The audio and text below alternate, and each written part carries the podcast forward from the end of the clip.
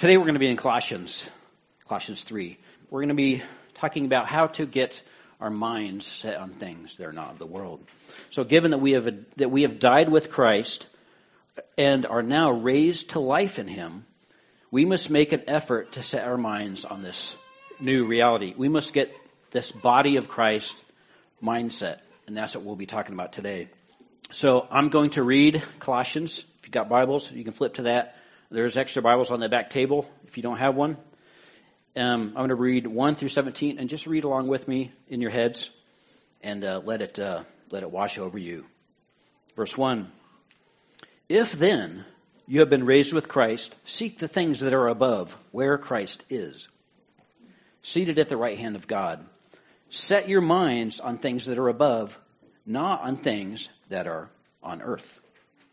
Verse 3, for you have died, and your life is hidden with Christ in God. When Christ, who is your life, appears, then you will also appear with him in glory. Put to death, therefore, what is earthly in you, sexual immorality, impurity, passion, evil desires, and covetousness, which is idolatry. On account of these, the wrath of God is coming. In these you once too walked, when you were living in them, but now you must put them all away: anger, wrath, malice, slander, and obscene talk from your mouth.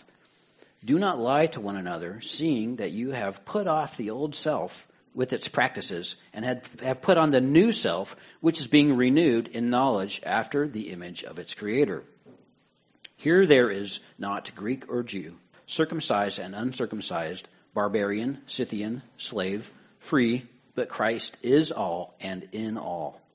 Verse 12, put on then, as God's chosen ones, holy and beloved, compassionate hearts, kindness, humility, meekness, and patience, bearing with one another, and if one has a complaint against another, forgiving each other, as the Lord has forgiven you, so you must also forgive.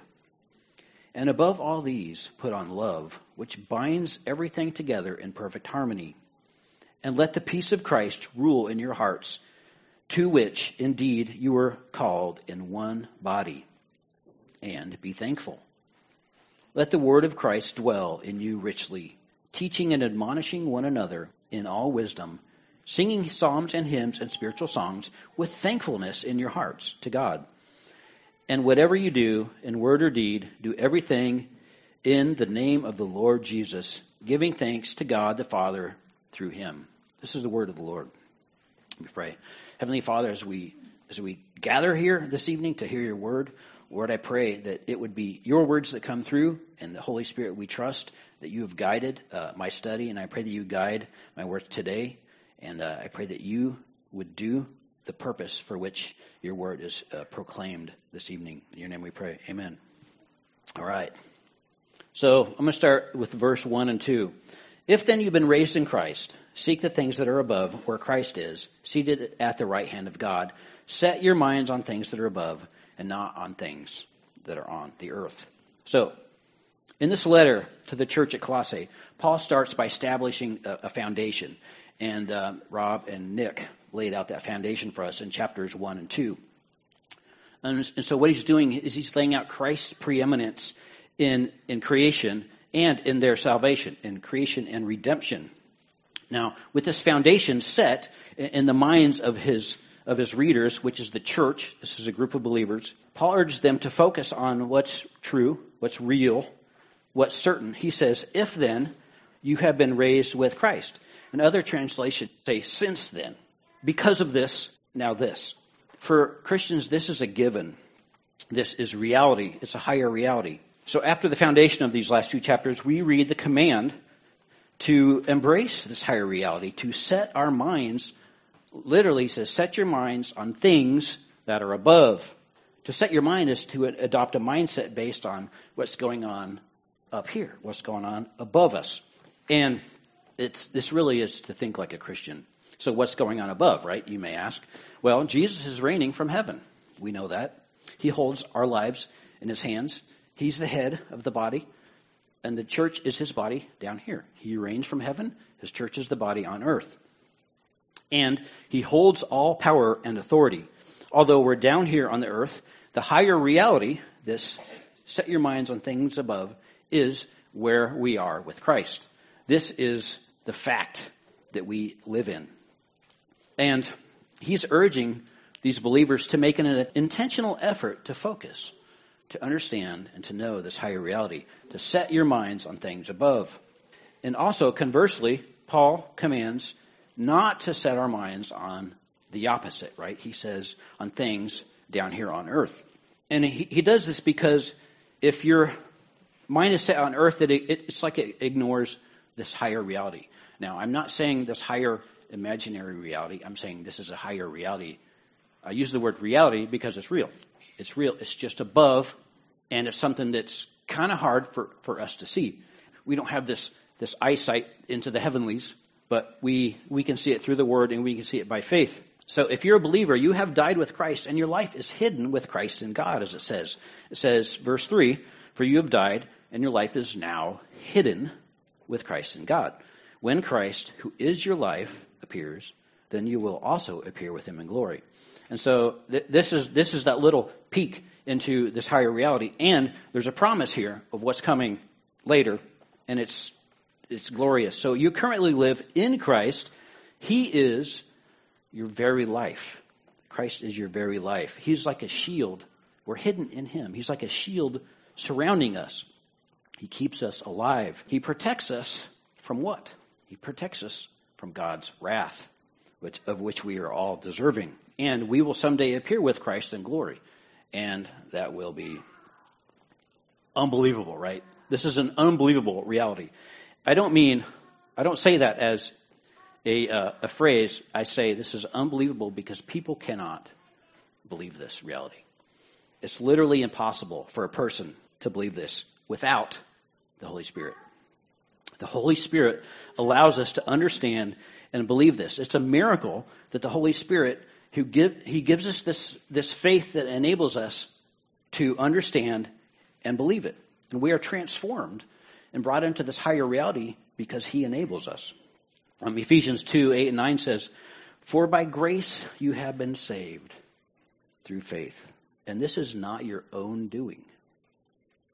It's the gift of God, not a result of works, so that no one can boast. It's good news. So there's a higher reality for every believer. And it's a reality that's fully supported by fact. It's fully supported by historical fact. So what are the facts? A man was born. He said, I'm God. He said, I'll prove it to you. He did miracles. It proved he had command over the whole physical realm. And he did things that proved he had command over the spiritual realm. He said, I'm God. Proof. Then he predicted his own death and resurrection, and then he proceeds to die and then resurrect and come back from the grave under his own power. It's a tremendous historical fact that all this is based on. He proved the Bible was true, and then he was later seen going up into heaven where he reigns right now. This is that historical reality that we know is true. And so, the point of today's passage, what does it mean to set our minds on something? And I want to talk about this just for a little bit. To adopt a mindset, to set your mind on things that are above. The American Heritage Dictionary defines a mindset as a fixed mental attitude or disposition that predetermines a person's responses to an interpretation of situations, or an inclination or a habit. This is a mindset. To set your mind on something is to focus your thoughts, intentions, and efforts on a specific objective. It involves conscious decisions to prioritize or work towards something with determination and commitment. When you set your mind on something, you're mentally and emotionally dedicated to getting this thing or to achieving this idea or improving this thing. Most of us have used this set your mind kind of phrase describing other people. So here's some examples. He's got his mind set on it. She's set on getting that new kitchen. Or this guy, my friend, he's dead set on getting that new Ford F-250. He's dead set on, right? This is mindset kind of language. Or he's got his mind made up and no one can change it. So the root of the Greek word used for set your mind is it's like a heartfelt. It has this emotional, heartfelt core, like torso kind of connotation. It's a picture of deep emotional and mental preoccupation. You're going to be preoccupied with this thing to a great degree. So imagine that you have two friends. One friend tells you that her mind was absolutely set on becoming a surgeon. If you're here in this room and you want to become a surgeon, it's not about you. But every time you saw your friend, she talked about interior decorating. That's weird. She had never brought up becoming a surgeon when you guys hung out, and you never noticed her studying. You never saw like how to be a surgeon books, or when you went over to her house, there's never like scalpels out on the on the coffee table. So you'd, after a couple of weeks of this, you'd start to think that she did not really have her mind set on getting this degree, on getting this medical degree. So you would probably write her off. Probably, if she's your friend, you wouldn't say she's a liar. You'd say, oh, she's just a dreamer. Her mind is not set on it. Your other friend, and this may hit closer to home, is a hunter. How do you know this? You know this because he talks about it every Sunday at church, telling stories you've heard a couple times already. He shows you a picture of his new meat smoker on his phone and his rifle. And, hey, he's talking about the new tactics and look at my latest gear. And, his eyes light up when he talks about the deer cam, and he shows you the picture. Look, this guy's got 10 points. And there is no way that this guy is going to talk about anything else. And I know this because this happens. His mind, so take these two friends, right? Friend one, this lady who wants to be a surgeon, it's just a dream. She did not have her mind set, really, on being a surgeon. Her mind was not set. She did not have the surgeon mindset. Friend two had his mindset. His mind was set on whitetail hunting. There's no way to fake it. It comes out of his pores. Now, take a minute to think about somebody you know. And maybe it's somebody here. Maybe it's somebody at work or at some other place. Picture somebody that you would talk to periodically, weekly or every other day. And now imagine where you will see them next. Can you predict in your heads how this conversation will go? Do you know from past experience what they're going to talk about, where the conversation is going to land? Think of someone that you can predict where that conversation is going to go. You probably have somebody in your heads, and you know from past experience that their mind is set on something. What's their mind set on? And we all know these people. And here's a few common examples. Does this person only talk about conspiracy theories? Or maybe it's somebody who's like, all they talk about is like climate change. I've known people like this. These are common ones. Or maybe you got a friend who all they talk about is the problems that they have.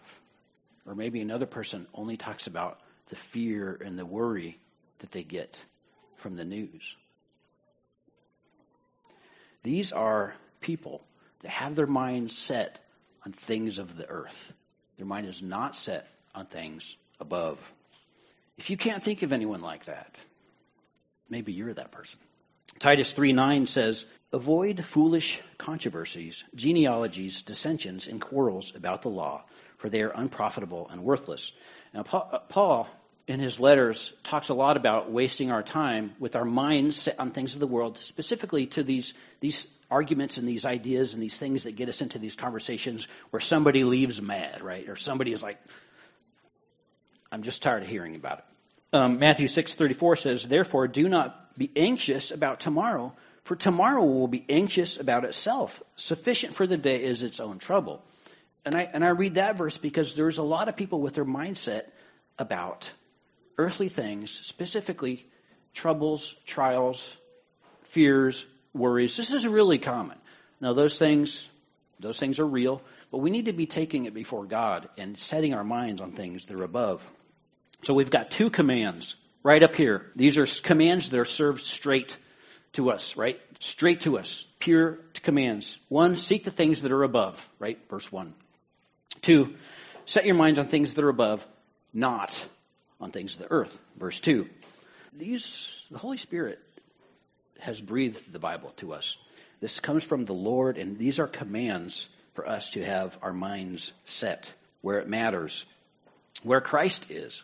He's showing us that we need to have our mind set, and not for no reason, because our lives are hidden in Christ. And this is the higher reality that is, like I said, a reality. We've got no business laying around at the bottom of the river after we've been saved from drowning. You guys remember that? Got no business. And so we can extrapolate a few things from this passage. Number one, as believers, we need to be reminded. We can safely say, okay, I need to be reminded to keep my minds set on things that are above. Reminded to get my head around this reality of Christ in me and me in Christ. Our tendency, number two, our tendency is not to embrace this reality. This world feels really real to us. All my physical senses and the things I read and the things I consume with my eyes tell me a different story, and they anchor me. They try to anchor me in the world. So our tendency is not to embrace this new reality. And third, it takes intention to do this. And that means it does not happen accidentally. My friends, God knows that we need step-by-step instructions. And in his graciousness, he's given us the manual to life itself. And this is what we have here in this passage. And it's wonderful.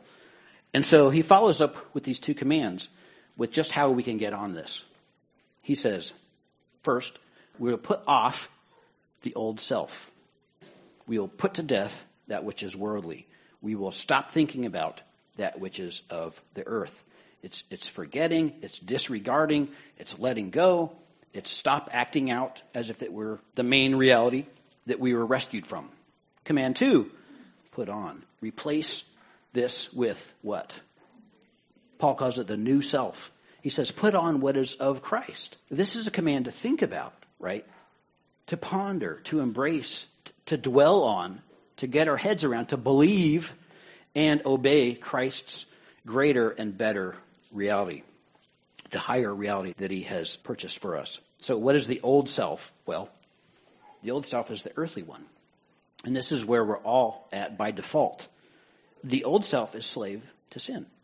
The old self deserves the wrath of God that we've earned. This old self is the fallen state of mankind, which is our default state.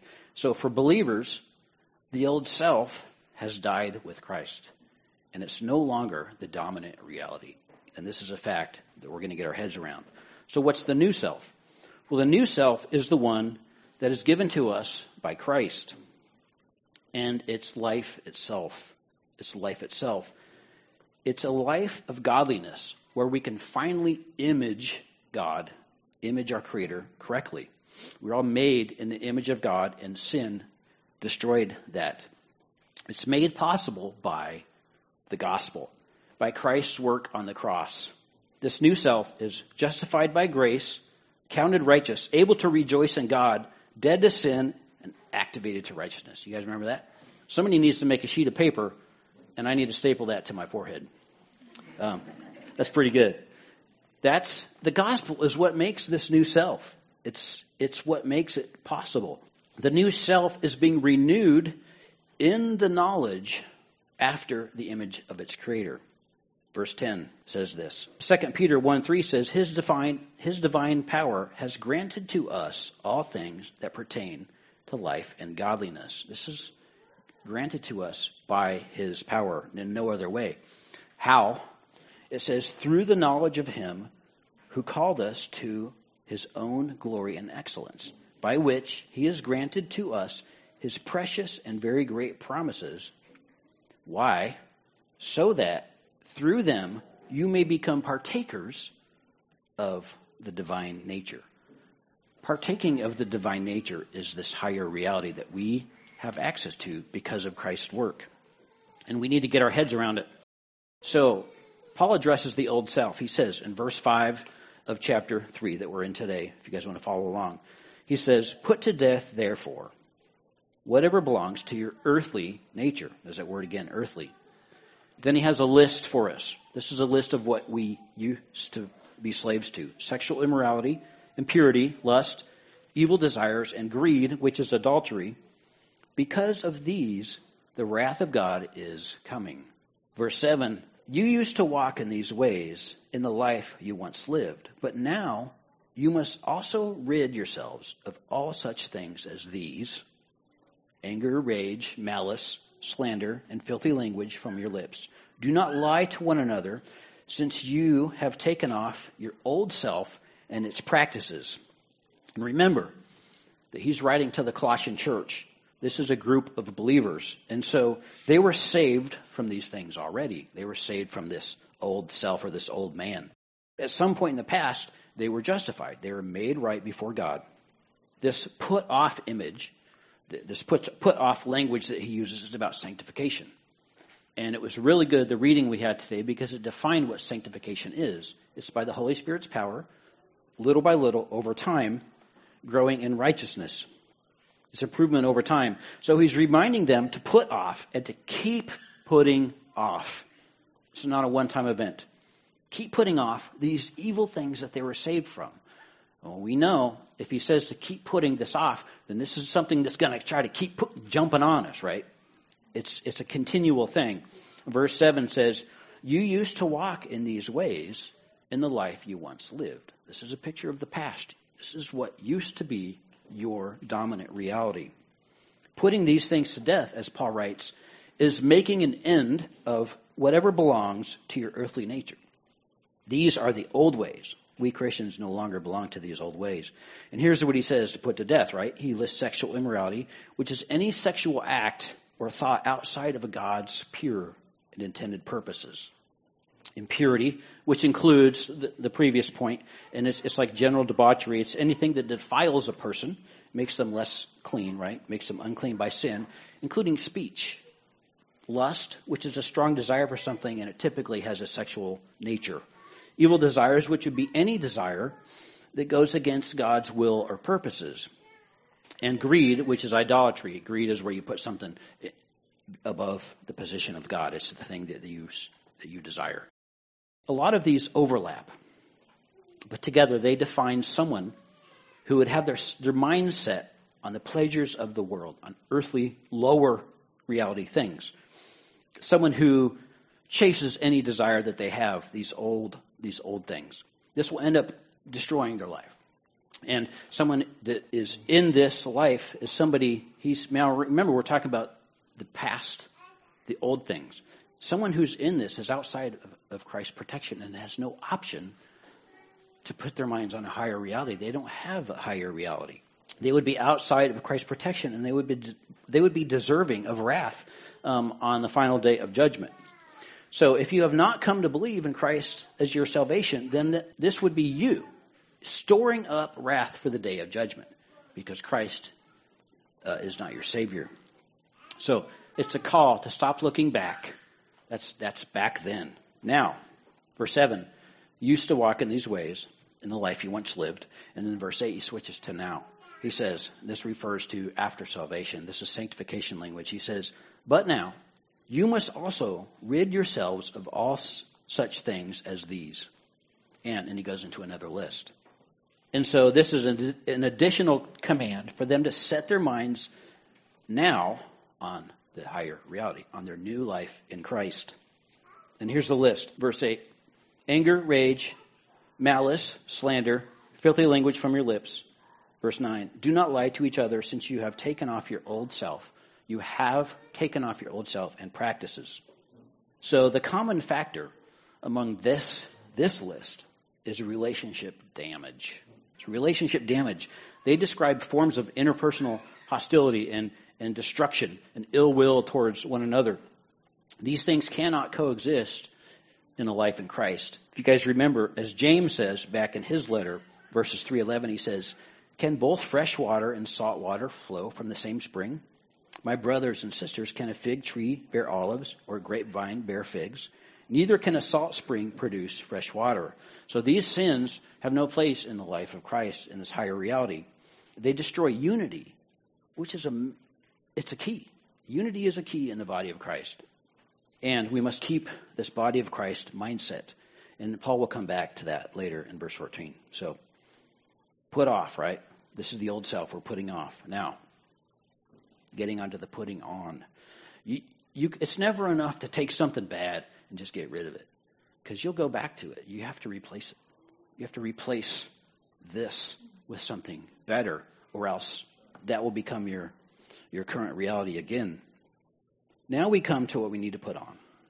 What must be done to get our minds set on Christ's higher reality, to get the body of Christ's mindset? Verse 10, and have put on the new self, which is being renewed in the knowledge in the image of its creator. And so if you note here, the new self which we're told to put on is renewed in what? It's renewed in knowledge. And there's only one kind of knowledge that can renew us in this way, and that's the Bible. That's God's word. It changes us. It's powerful, and it changes lives, and we've seen it. It will transform our minds, which will give us the mindset of Christ and enable us to properly image our Creator. That's an interesting statement. Reading God's word will pay dividends, and make yourself do it every day. It's not optional in the life of Christ. Romans 12:2 says, don't be conformed to this world, but be transformed by the renewal of your minds. Do not be conformed to the world, so this is the lower reality, but be transformed by the renewing of your minds.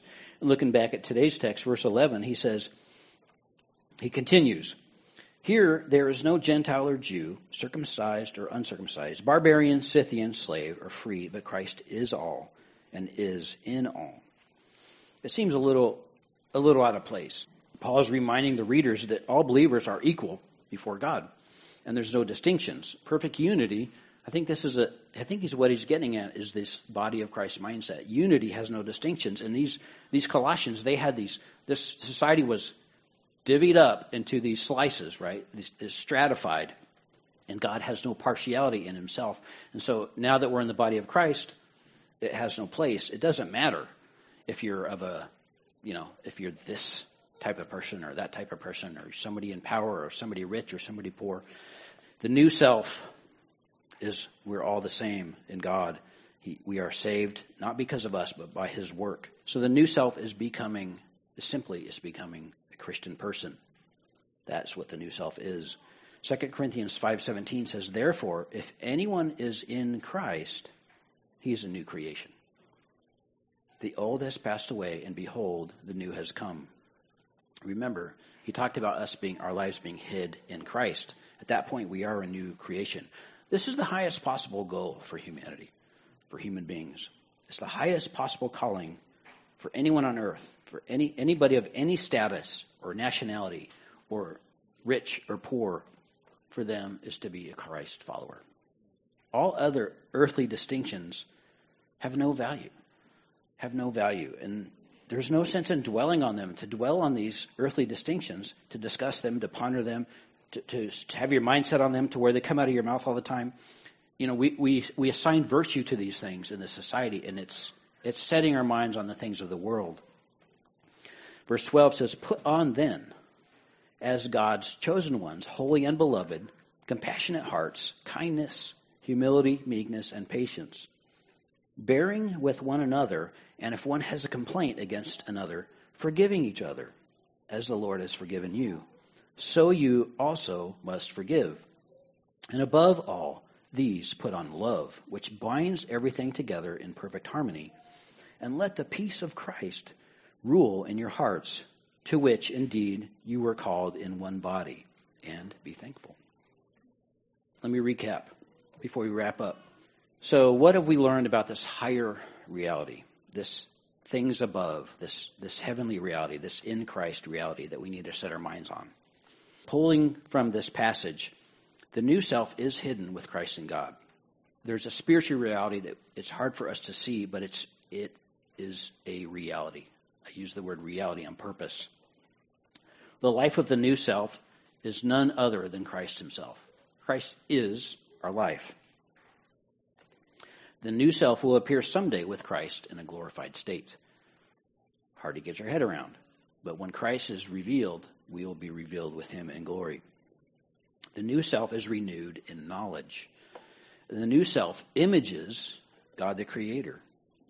The new self is unified under Christ and is not divided by these earthly divisions.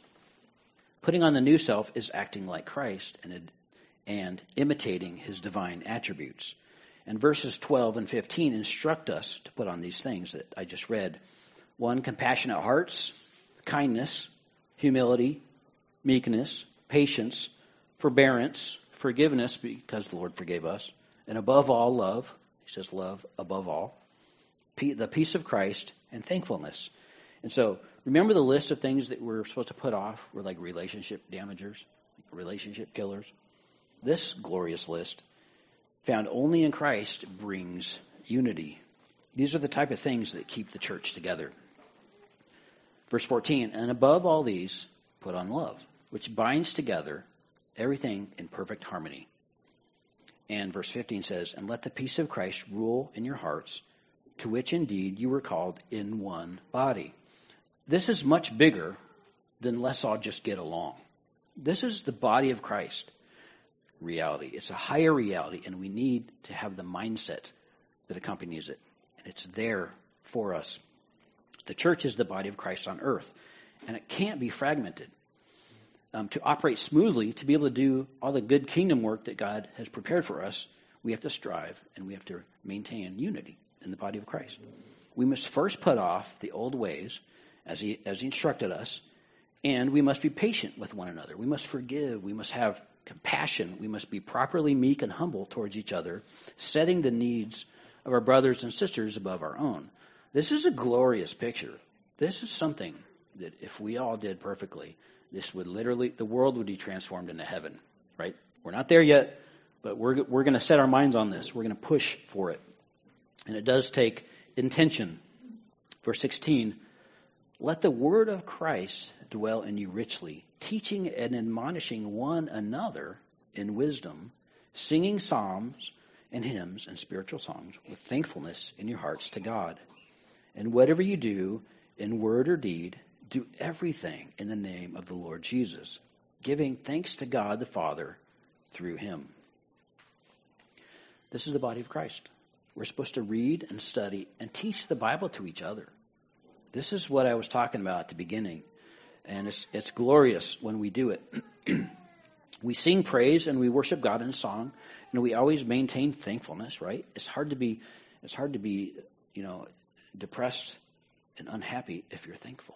It helps us have joy, and we need to do everything in Jesus' name.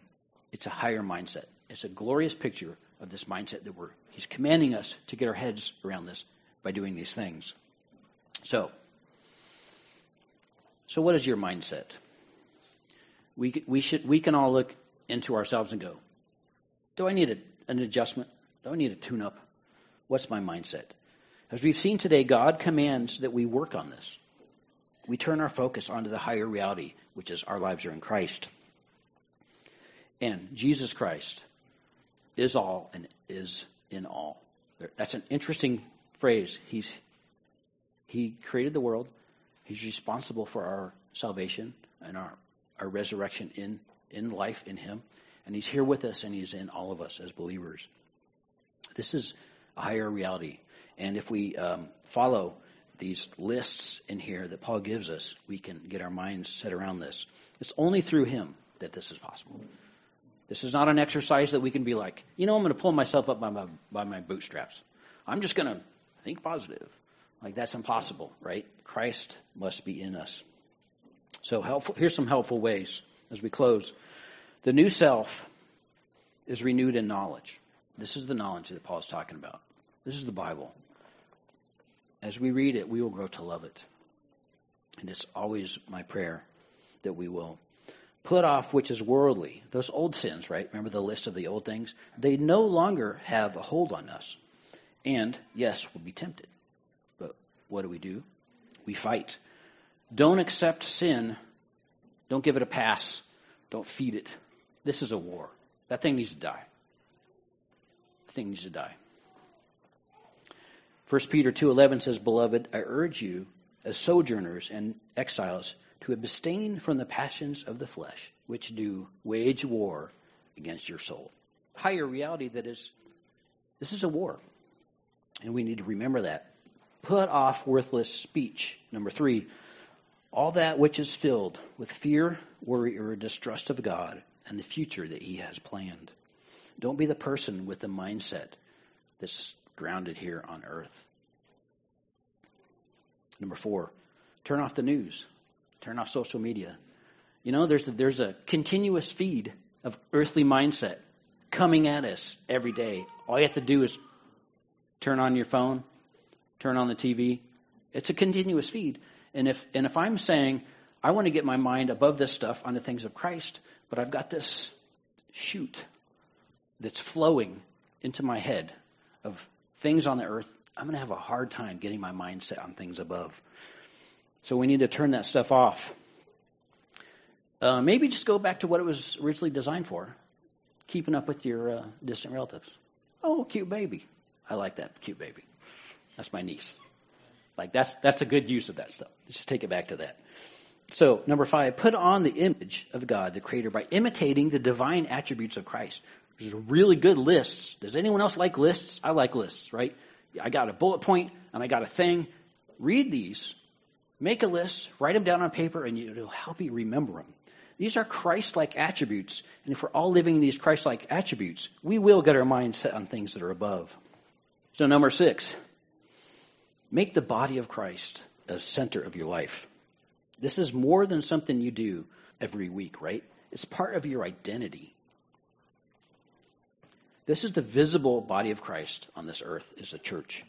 So you need to set your mind on it. Center your life in your local church. Make sure, how do we do this? Make sure to connect with each other during the week. That's a good way to do it. These are your brothers and sisters. These are all members of the body of Christ. Let's reach out to them. Let's see how they're doing. Pray for each other. Lend a hand. Lend a pickup. Be hospitable. Get together. Laugh. Cry. Have good food. Have good drinks. Hang out. Pray for each other and teach one another the word. It's glorious. Lay down your Bible and be like, "This. I read this recently. This is what the Lord's saying. Hear what they have to say." And they can speak life into you because they are part of Christ's body. Church is not just something we do for a couple hours a week. It's our identity. Number 7, remember that your new self is hidden with Christ in God. Future part of this new reality. And will someday appear with Christ in glory, at which time we'll be made perfect. Then all the fighting and the struggle will be over. Why don't when we get saved, we just get zapped up to heaven? Well, because there's good works. Christ wants to do things on this earth, and we're here to do them. But that doesn't lessen this final reality, and it's wonderful. It's glorious. And we should know, all that is good and pure should come out of our mouths when we speak, and out of your fingertips when you act. And if we can set our minds on things above, this will happen. Be the person who can be described as always talking about the goodness of the Lord.